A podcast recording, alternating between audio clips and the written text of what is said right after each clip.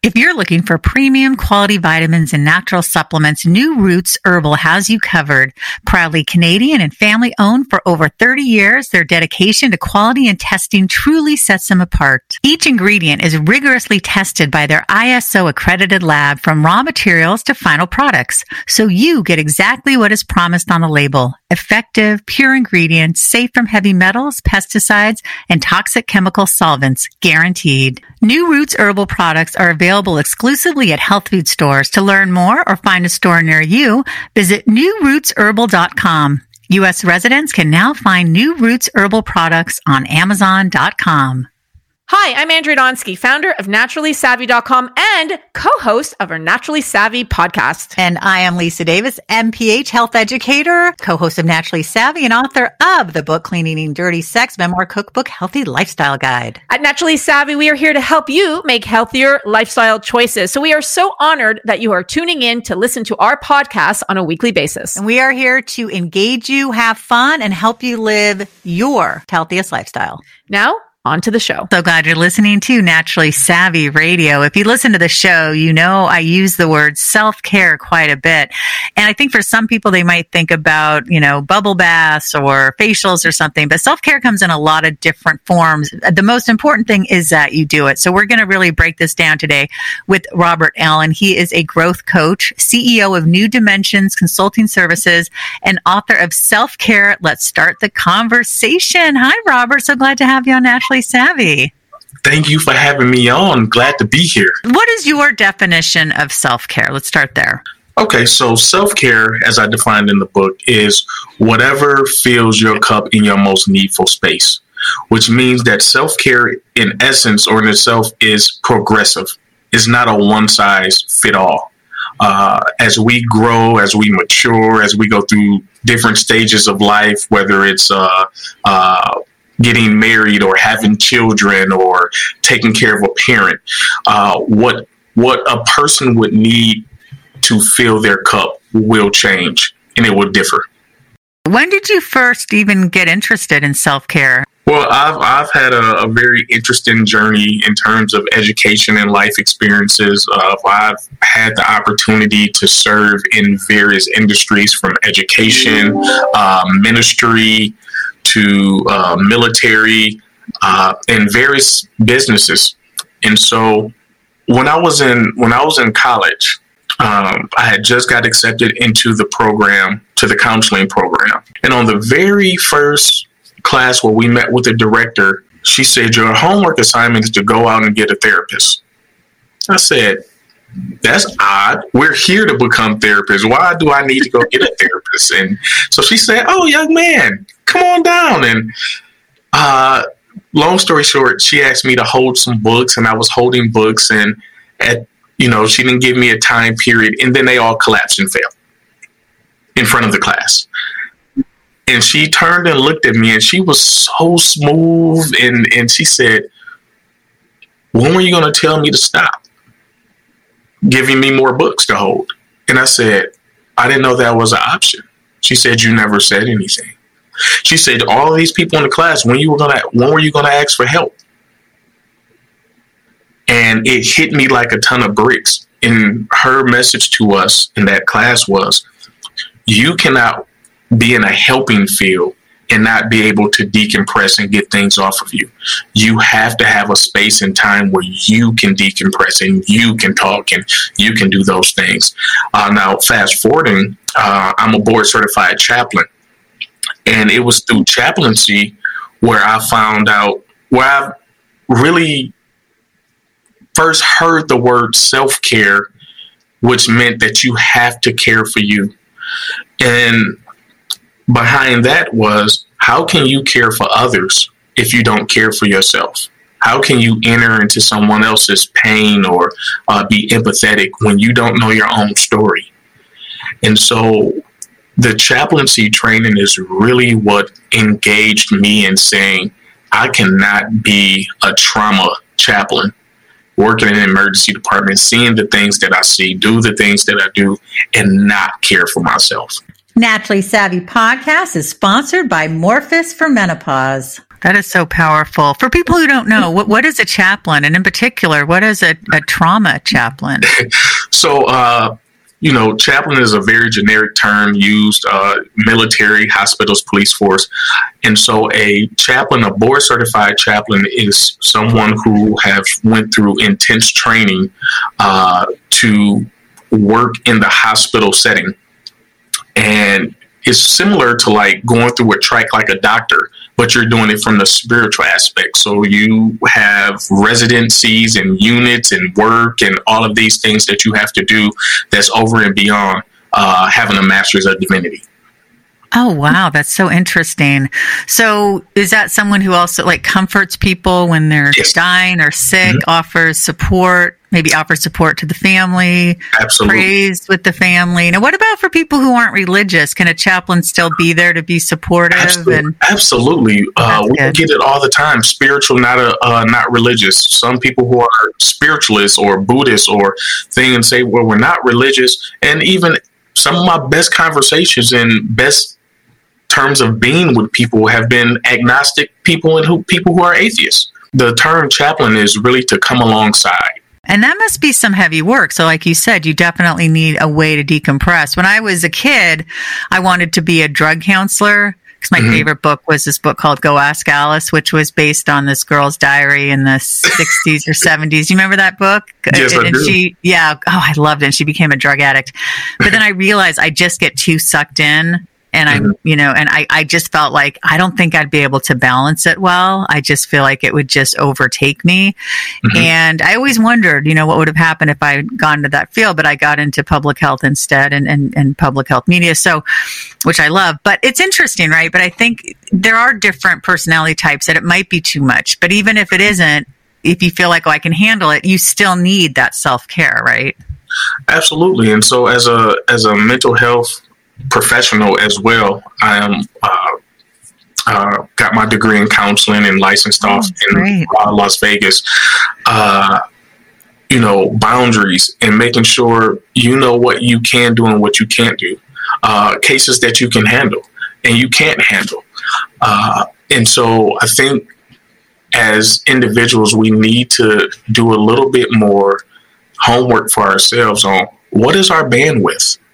You know, how what is our energy levels and what depletes us and what pours into us.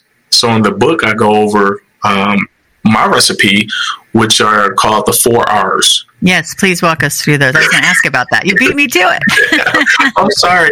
no, so, it's so, good.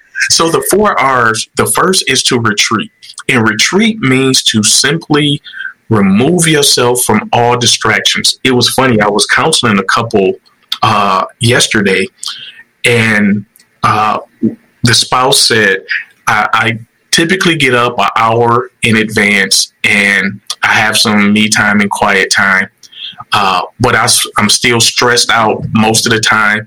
And I said, well, sometimes it's hard to retreat in your home. Sometimes it's hard to retreat on the job if that's your only tool in your toolbox. And so we went over you have to have multiple tools in your toolbox.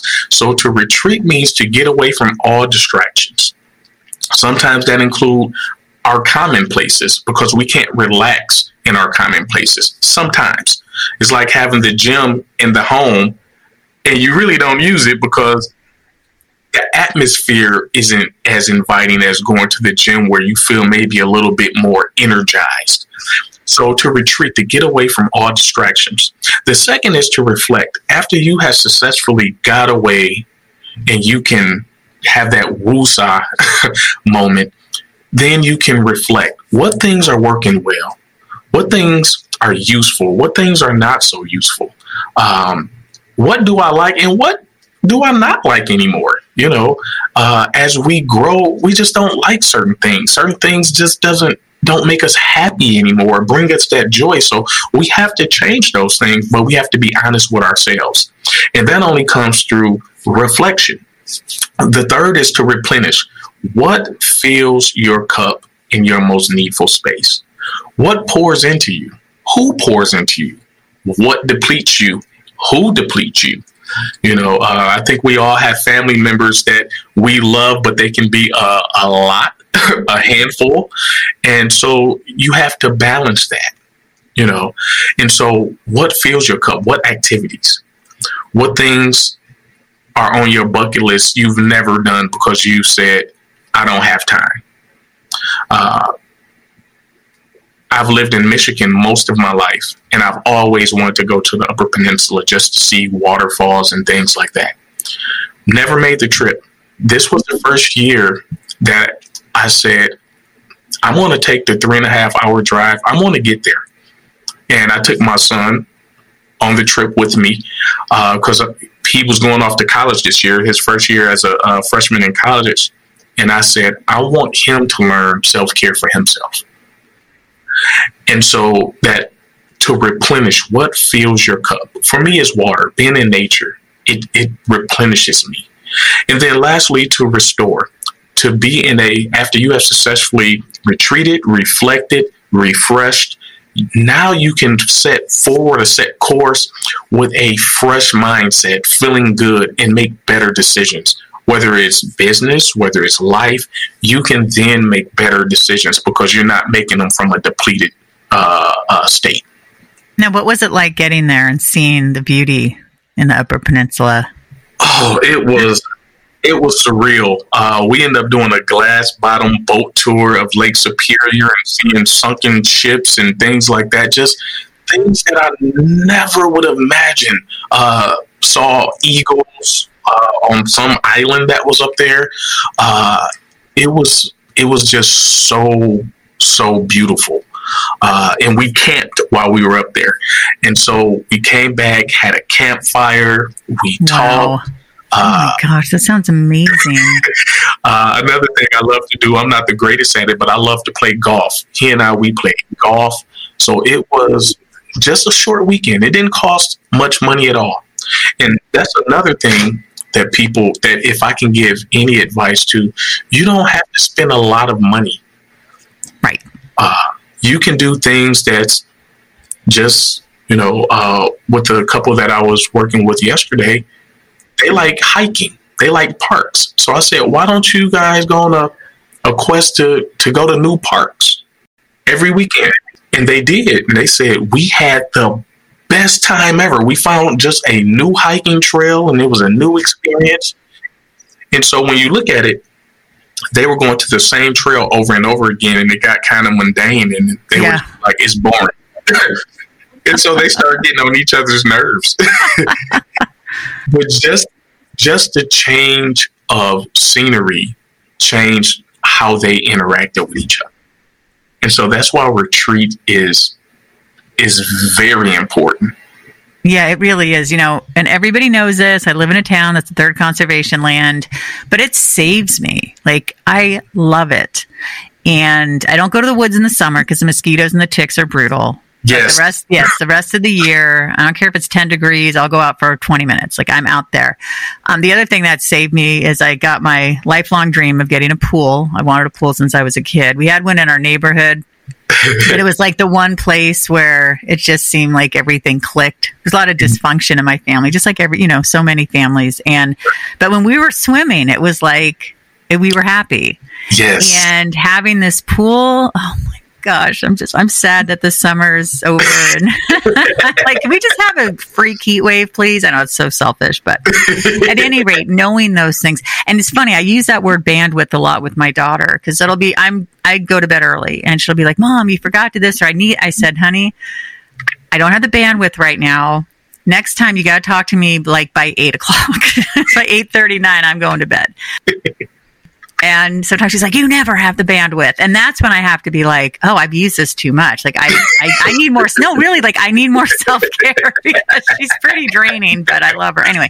Um, yes. So I digress, but I'm going to jump right into your book because you've got all these great chapters. And in the first chapter, you, you talk, you talk about stress and then you talk about what's shaping you. I like this. How does your job shape your identity? And I think for a lot of people, it's interesting, right? You meet someone and one of the first things is, what do you do? Right. What do you do? Mm-hmm. And that can be hard for some people, especially if you're out of work and things are, you know, chaotic. But for people who who do let their job shape your identity, what are some of the pitfalls of that? Well, you know, we see it a lot, especially uh, in and I put the purpose in the back of the book because I wanted it to be a contrast. But we get a lot of people, let's say, who retire or who who job, especially what we've seen in COVID, who job ended, and they feel like they have ended because all they had was their career or their job. So th- people, uh, me included, I've I've not, um, I don't exempt myself from this, uh, but I've poured so much of myself into a job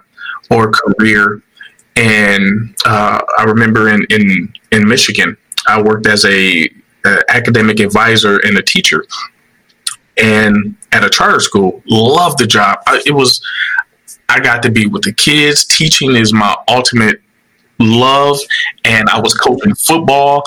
I had everything that I wanted, and uh, the school decided, well, we're going to cut the high school and just go K through K through eight because it's better middle. I mean, better scores and things like that.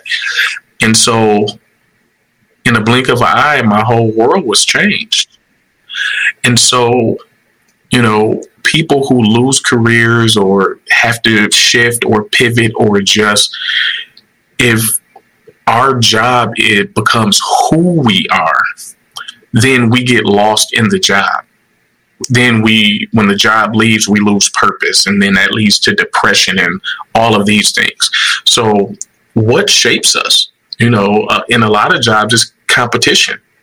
You know depending on what industry you ran you know it's cutthroat and so you become a cutthroat person even if that's not really who you are but you allow that to shape you and that bec- that becomes your narrative and so I just caution people in that chapter don't get so consumed by your career that you lose you. That is so yeah, see that's that's the thing. I think that's so true. There was a, a period of time before I was doing this, and I've been doing this for a long time, where I felt kind of lost. It's like, well, mm-hmm. I was a health educator, but I kept getting laid off because people don't care about health education. The grants would be gone, right? It wasn't anything that I did. Hopefully, not. no. Um, you know, you work for nonprofits and then the, you know, it's gone. And, mm-hmm. and it mm-hmm. was just like, what am I doing? And, and I, I love being a health educator, but I can't, it's just not a stable thing. And what does that say about me? And what is it? And it just brings up all this stuff. Right. And so you, you see it, uh, for people who retire, who pick up another career because I, I, I can't sit at home. Um, I, I can't have this free time. I have to do something. Uh, you know, and and people who are forced to retire, you know, uh, because of whatever reasons, and so we see these things. Uh, even you know, I'm former military. In the military, you see it a lot. You know, someone who was used to leading 20, 25 years, got a medical discharge, or just had to retire. You know, for for aging or whatever the case may be. If they've been used to uh, commanding soldiers and, and doing a specific job and become you know very military mind minded it's hard to step away from that and so you know I, I really try to encourage people you are more than just a career you have a lot of experiences. You have a lot of a wealth of wisdom and all of these other attributes that you can offer even if it's not in what you used to do. Yeah, that's so true. I'm um, in chapter five. You look at mental health statistics, and there's some. It's, it's pretty rough right now. I mean, you, generalized anxiety disorder affects 6.8 million adults, or 3.1 percent of the U.S. population. Yet only 43.2 percent are receiving treatment. You talk about panic disorder, social anxiety disorder, PTSD, different specific phobias, obsessive compulsive, and then with this environment that we're in now Mm-hmm. I mean, anxiety is just through the roof. So self care, so, right? It's more important yeah. than ever. And so when you look at uh, the numbers, those numbers were pre uh, COVID. Mm. So if, if you were to look at what those, you know, if, if you was to probably pull data now, I would say that you would have to go up at least anywhere between 10 and 30% on those numbers. And so self care is you know, is not the buzzword. It's just not the bubble bath. It's really taking an intentional look at yourself and saying, what do I need? Um, you know, I, I, think when people take better care of themselves, um, they're able even for I'll give example for my mother. My uh, like you, my mother, my aunt died. I want to say almost twenty years ago, and my cousin has cerebral palsy. So he is about 46 years old. My mother's been taking care of him for 20 years. And we constantly tell my mother, you have to take care of yourself. You have to go and, and live and, and things like that. The family will come around and support you and assist. But she feels this guilt. Only I can take care of him this way, and only I can be the best uh, caregiver for him. And so now she's getting older. Uh, she's in her mid 70s. And I said, Ma, how much life are you missing because you won't care for you? And so it's, it's close to home too. Yeah. What did, did she, how did she react? She, she didn't say anything. Uh, for a while, she paused and said, Well, you're right, I do. Uh, now, acknowledging it and then actually applying it, two, two different things. Um, but she's, you know, she's getting up in age, and so she's realizing that she's not going to be able to to do it much longer, and that you know some of the things.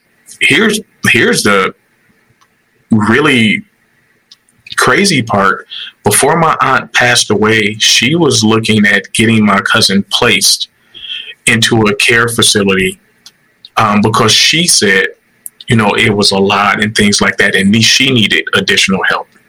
So a lot of my mom taking care of my cousin was to pay homage to her sister, um, you know, maybe out of guilt and some other family dynamics. Uh, you know, all family have different dynamics. And so when we look at these things, you know, all of these things, the story that we tell ourselves really plays uh, uh, into how we care for ourselves. That's true. I hope she can make the change. I know how hard it is though when you're you feel like you're the only one.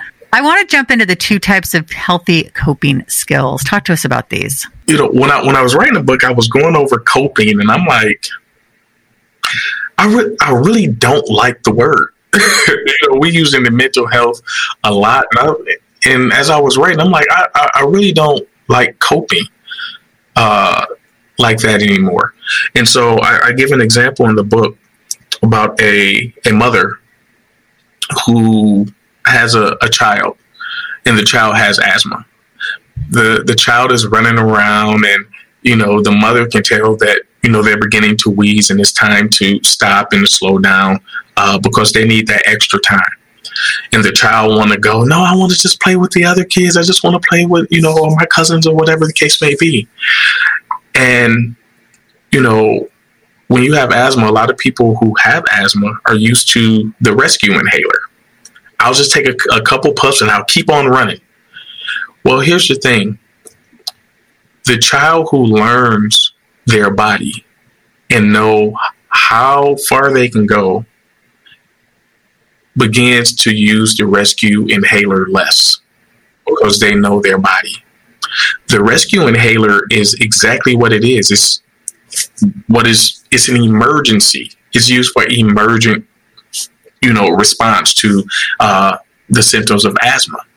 And so when we look at coping skills, what unhealthy coping skills are we using? Are we relying too often on the rescue inhaler instead of learning our body, knowing when to stop and slow down? So I think coping skills or coping techniques, or however we want to use that word, I think they're good as long as they are not our crutch. And then some coping skills, let's just be honest, are not healthy. You know, some people cope by eating, some people cope uh, drinking, substance sex. abuse, uh, sex, uh, smoking, partying. You know, they use these as unhealthy coping uh, mechanism or coping skills, and it doesn't in time, it, it doesn't lead them down a, a path that is healthy for them. We'll just say that. And so learning how to use coping skills where they don't become a crutch or you become so dependent on that particular skill that you have no other tools in your toolbox. And so what we have to get to a place is we have to learn how to have more tools in our toolbox to deal with whatever emotions we have.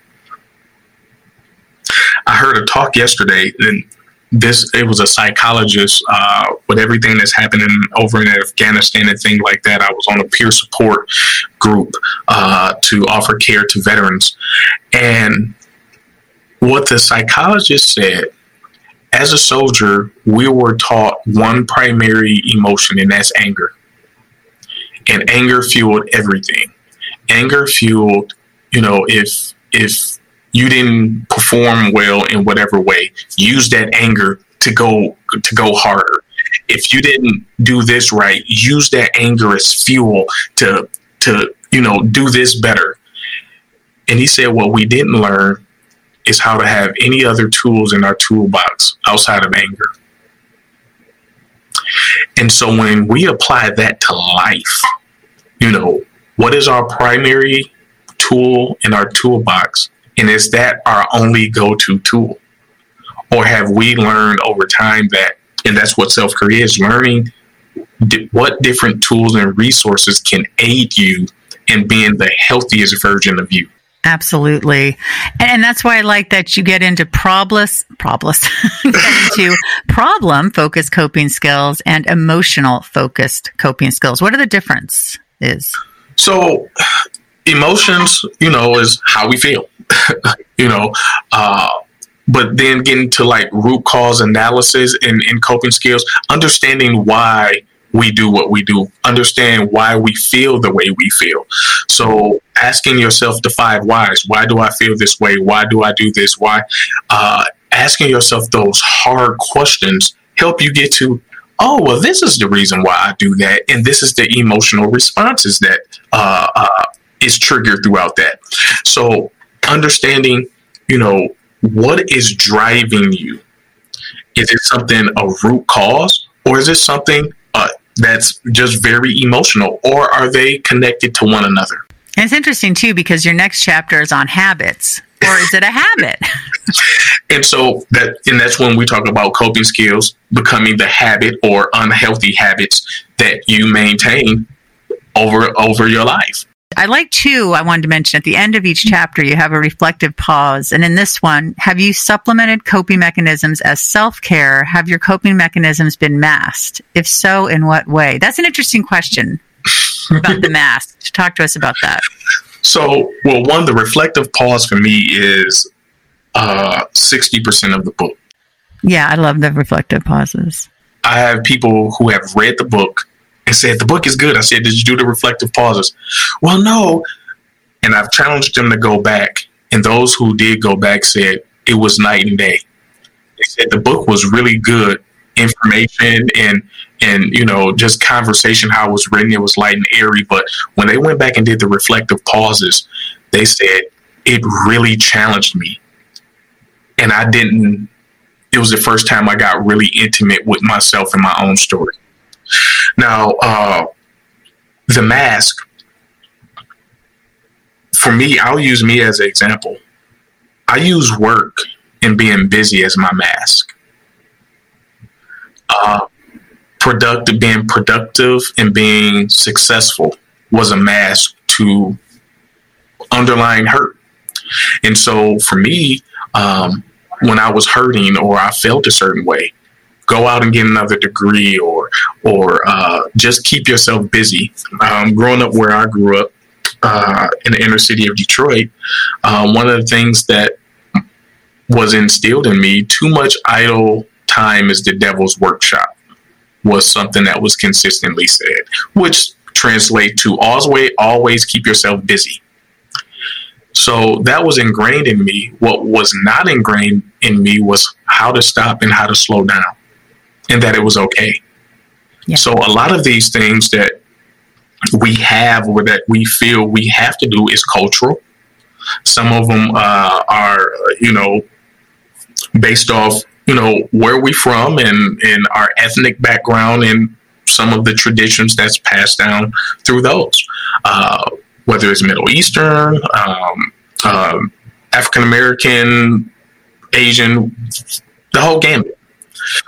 So uh, uh, cultural influences absolutely play um, a role in how we care for ourselves. Um, if you are in a um, Hispanic or Latino family, you're the oldest girl, you are expected to be a pseudo mother for the rest of your siblings. And so you, as a kid, you have school, but then you have responsibilities, almost like a mom, to take care of your siblings. And so, where does that child learn how to care for themselves? How many people have been in a pseudo from all uh, ethnicities, been in pseudo parent roles where they couldn't play on the basketball team or the football team or in band because they had other responsibilities? So they're taught at their most youngest age that you have to take care of family and responsibilities first, and all of that other stuff is extra. And they don't learn how to care for themselves. They learn how to stay busy and how to manage responsibilities well. Well, it's funny because that was me. My mother was chronically ill, and my sister and I had to take care of her. And it was, I remember like my two best friends, they would wait on my front lawn for like maybe they'd stay like half an hour and then an hour. And then after like an hour or two, I mean, they're really sweet. I'd look out the window. I'm like, oh, I only have five more chores or my mom just needs this carrots peeled and then this, that, whatever. And eventually they would leave, but they, they stuck it out. But yeah, I couldn't just, I didn't have that freedom to just run around and play and do stuff like most kids. It pretty much stunk. a lot so, of resentment. we'll have to have so, a session. absolutely, I'm here for you. And so when we look at those things, just just pulling from your story, um, to go from not being able to experience certain things to uh, having to care for your daughter and being that role of caregiver again. Yes. Uh, and then the passion and the love of having uh, uh, uh health education and do I have a job this week? Not this and that. So it's a lot of adjusting, a lot of a lot of things. And so when I when I hear your story, you say, I finally got the pool. the pool. you know. Do you get uh, it? Other people are like, Are you just bragging about your no, I'm telling you, this is yeah. like the ultimate self care, happy time thing that feeds me. And see, and that and so I, love when you say that. So a lot of times we're so uh, influenced by what other people think. Well, that's not really self care. Well, that's not self care to you, but it's self care to me. And I even write in the book because generally I'll say self care is something that you need to do alone for you. However, in the book, I talk about introverts and extroverts. And that's why I say Self care is whatever you need to fill your cup in your most needful space. So for the introvert, they may actually need to move out of their comfort zone to be at a concert around people uh, and, and, and feel alive in a different way because they've been isolated for so long. Uh, consequently, the uh, uh subsequently the uh, extrovert is the one who would probably need to withdraw because they're used to being around people all the time. And so it could differ from person to person. Yep. Yeah, absolutely. And what I love is in the book, I mean, you talk about physical self care and mental self care. And for me, the pool is both, right? Uh-huh. Uh-huh. And I think that's what's so important. And it's also the emotional self care that you talk about. Talk about a little bit about each one of those. Okay, so physical uh, self care. What are you doing for yourself? For me, um, and I'll just use me for example. Sure. Um, I love to work out. Um, when I have high stress or um, it's it's hard for me to shut my, my mind off sometimes. Uh, I've a a person a type personality and things like that. I'm I'm a planner. I love things to be a certain way, and you know, uh, and so for me, it's hard to shut my brain off um, and I need a, a, release of some kind that I find inviting, enjoying. So I love going to the gym. Uh, some people love running. You know, some people like yoga. yoga hurt, hurts. uh, but whatever is going to be physical for you. Um, I have a, a good friend of mine who went skydiving. Oh my! He said he's been scared of it all his life. He never thought he'd do it, and he said it's something that I needed to do. Wow! And did it, and I was just like, "That's your, that's that's all you." uh, Don't invite me. right, right. And so it's going to differ for for people, whatever that physical. But you have to get your body moving in a way to be able to uh, release some sort of energy in a healthy way. Now, mentally, what allows you to, to calm your mind? In college, I had a, uh, a professor uh, who gave us an assignment. She said, Go to the park or anywhere that you find comfortable, and you can't use any electronic devices, and you have to stay there for hours or a few hours.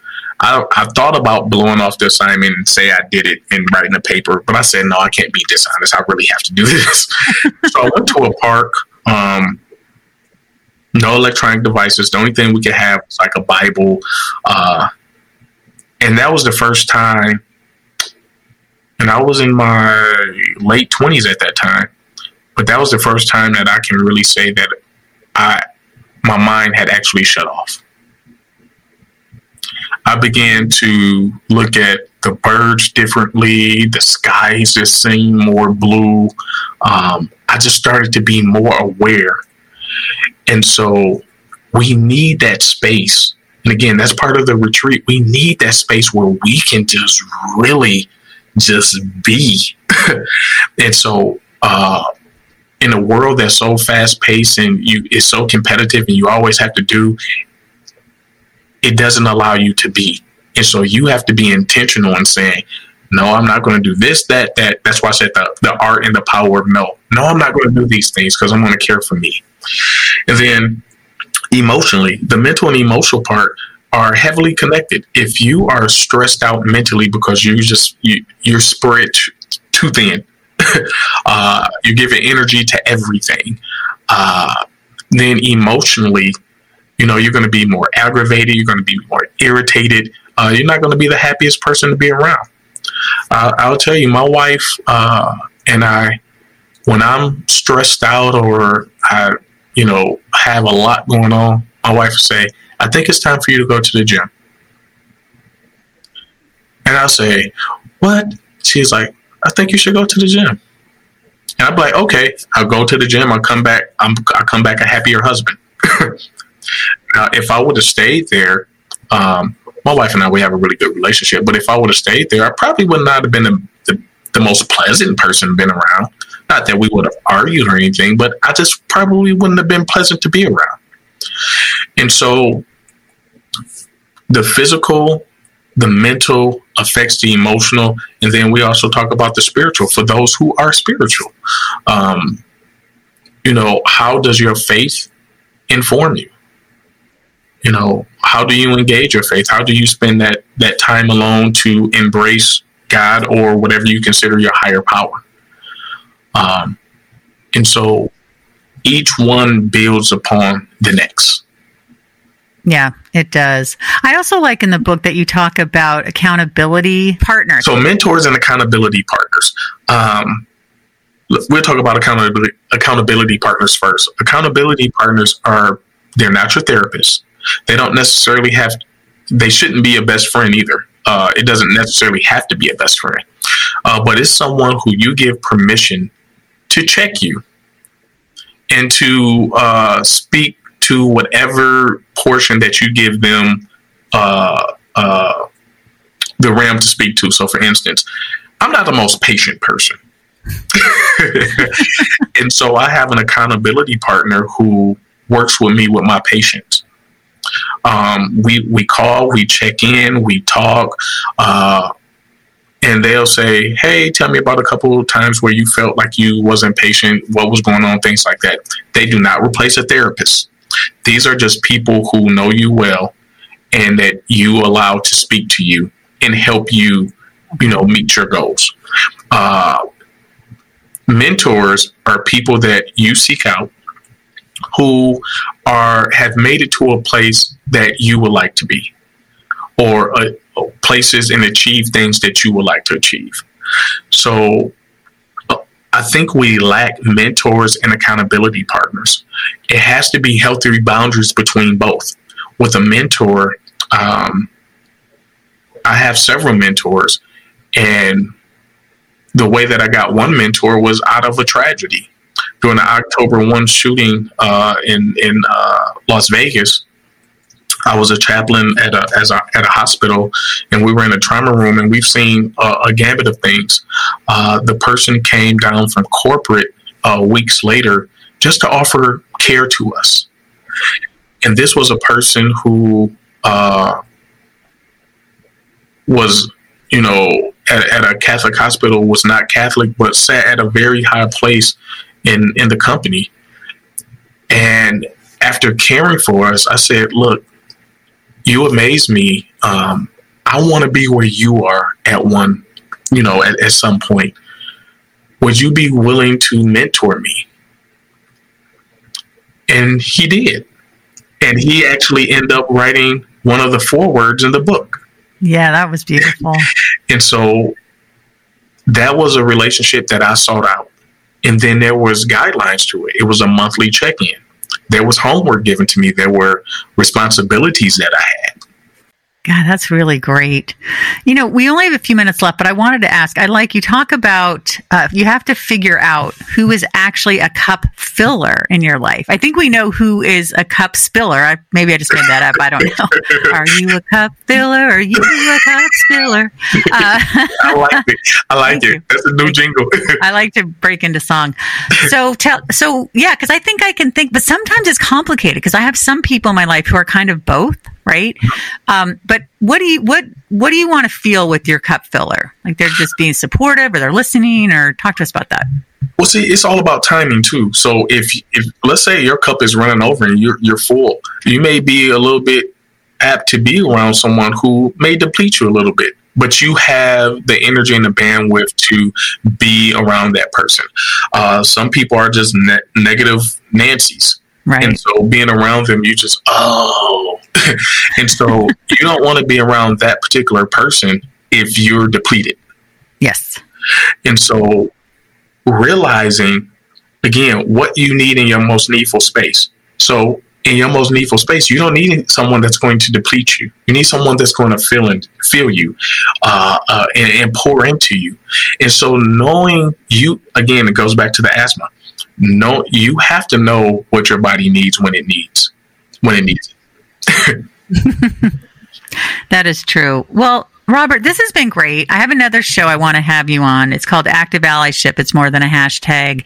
And I think especially uh, with all the, the things going on in the world right now, and especially around race and the trauma and living with that trauma every day. You know, my co-host Sunny is a black woman and she talks about, you know, there's another shooting and you're supposed to just show up at work and act like everything's fine. But there's, you know, so I, if you want to come on that show, I would love that. I think it'd be, this would be so helpful. Um, your book is amazing. Self-care. Let's start the conversation. Robert Allen is there anything you'd like to add? And then I can't wait to have you on Active Allyship. well, yeah, for, for, any of the listeners who would love to get the book, they can go to uh, www.rwallenbooks.com. Uh, there you can find an array of uh, different uh, things from shirts and cups and different stuff. So uh, if you f- feel free, go to the website, poke around, uh, and remember the time is now to invest in you. The time is now to invest in you. So please practice your self care, and um, you matter. You absolutely matter. Oh, you are awesome, Robert. I've so enjoyed this. Thank you so much for coming on Naturally Savvy. I really appreciate it. Absolutely. Thank you for having it. It felt like I was just having a conversation yes. over coffee. So thank you. Awesome. Well, that's it for our show today. Thank you so much for listening. We appreciate you. And we would appreciate it if you could please rate and review and leave a comment because the more you engage with our podcast, the more you will find it and help other people find it wherever they listen to their podcast. So be sure to follow us. I'm at Andrea Donsky and at Naturally Savvy and Lisa at Lisa Davis MPH. Thank you so much. And please share this episode because the more you share shows you care. We'll see you next time.